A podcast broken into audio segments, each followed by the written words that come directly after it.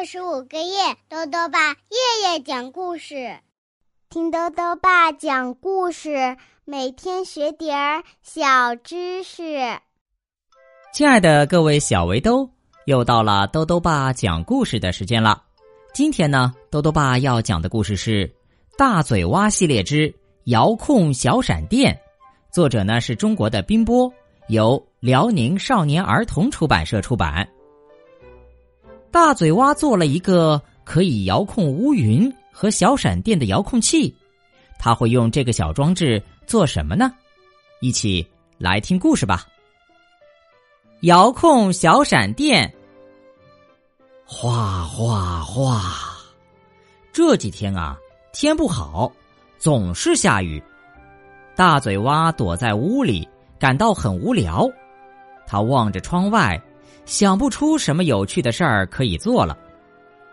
唰，一道闪电把天空照亮了。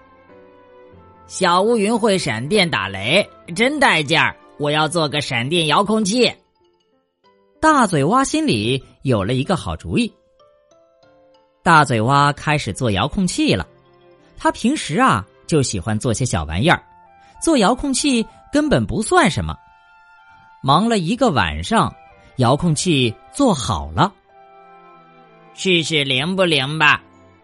大嘴蛙带着遥控器到了屋外，他摁下几个按钮，很快呀，一朵小乌云就被遥控器叫过来了。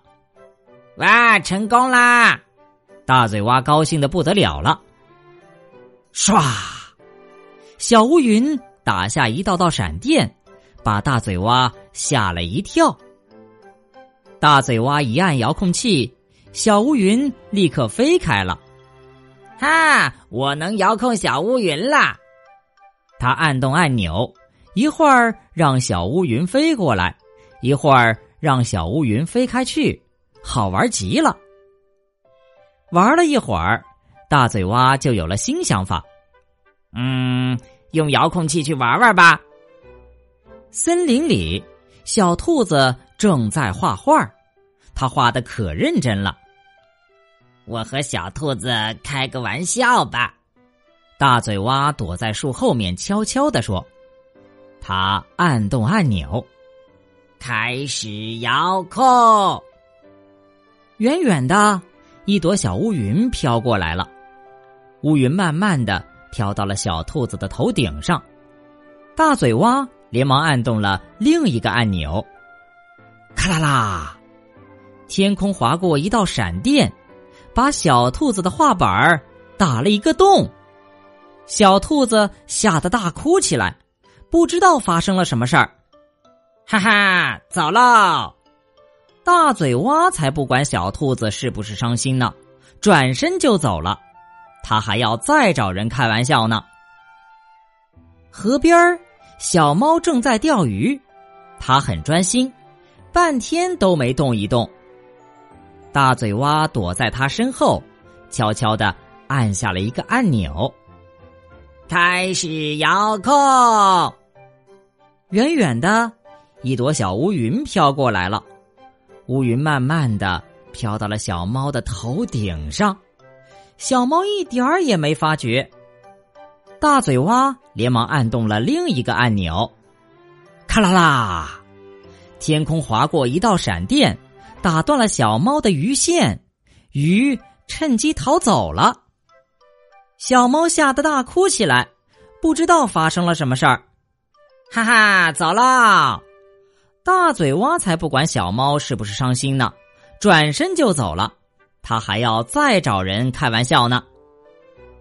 路过小狗家，大嘴蛙看到小狗正在那里生炉子。连着几天下雨，柴火有点潮，小狗费了好大的力气才把炉子点着。大嘴蛙躲在它身后，悄悄的按下了一个按钮，开始遥控。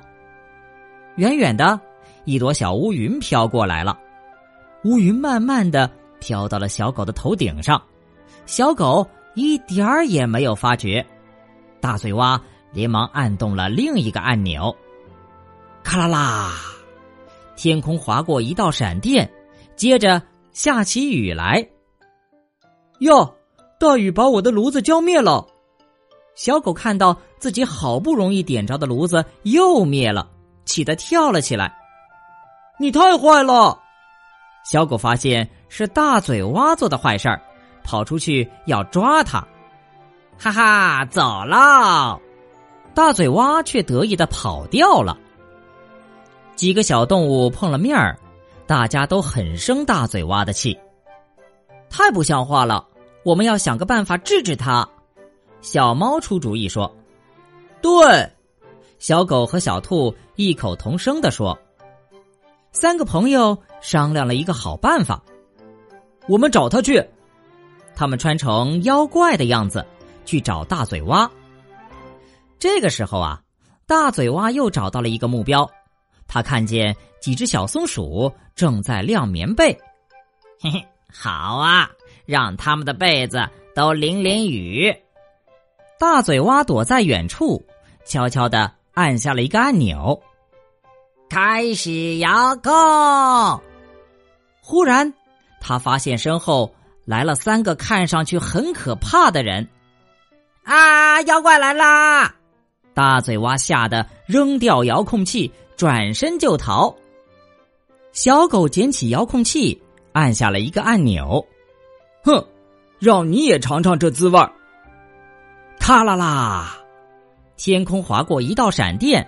正好打中大嘴蛙的屁股，哗啦啦，天上下起了大雨，把大嘴蛙呀淋了个透湿。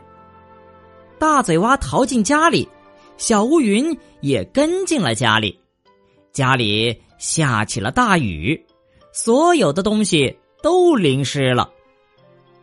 哎呀，真不该捉弄朋友！现在大嘴蛙。好后悔呀！好了，小围兜，今天的故事到这里啊就讲完了。最后呢，又到了我们的小知识环节。今天啊，兜兜爸要讲的问题是：乌云为什么看起来是黑色的？兜兜爸告诉你啊，乌云之所以是黑色的，其实呢是由于光线造成的，并不是说乌云沾上了脏东西，真的变成了黑色。我们平时看到的云啊。有太阳光照射透过，云朵里有小水珠，会削弱能穿透的光线。而下雨的时候呢，云中堆积的水珠变多了，而且云层也增厚了，能透过云朵的光线就变少了，看起来呀就成了灰色或者黑色。所以呀，乌云本身颜色并没有发生变化，而是穿过的光线变少了。让我们误认为是黑色而已。豆豆爸还想问问小围兜，如果你也有这样一个遥控器，你想用它来做什么呢？如果想要告诉豆豆爸，就到微信里来留言吧。要记得豆豆爸的公众号哦，查询“豆豆爸讲故事”这六个字就能找到了。好了，我们明天再见。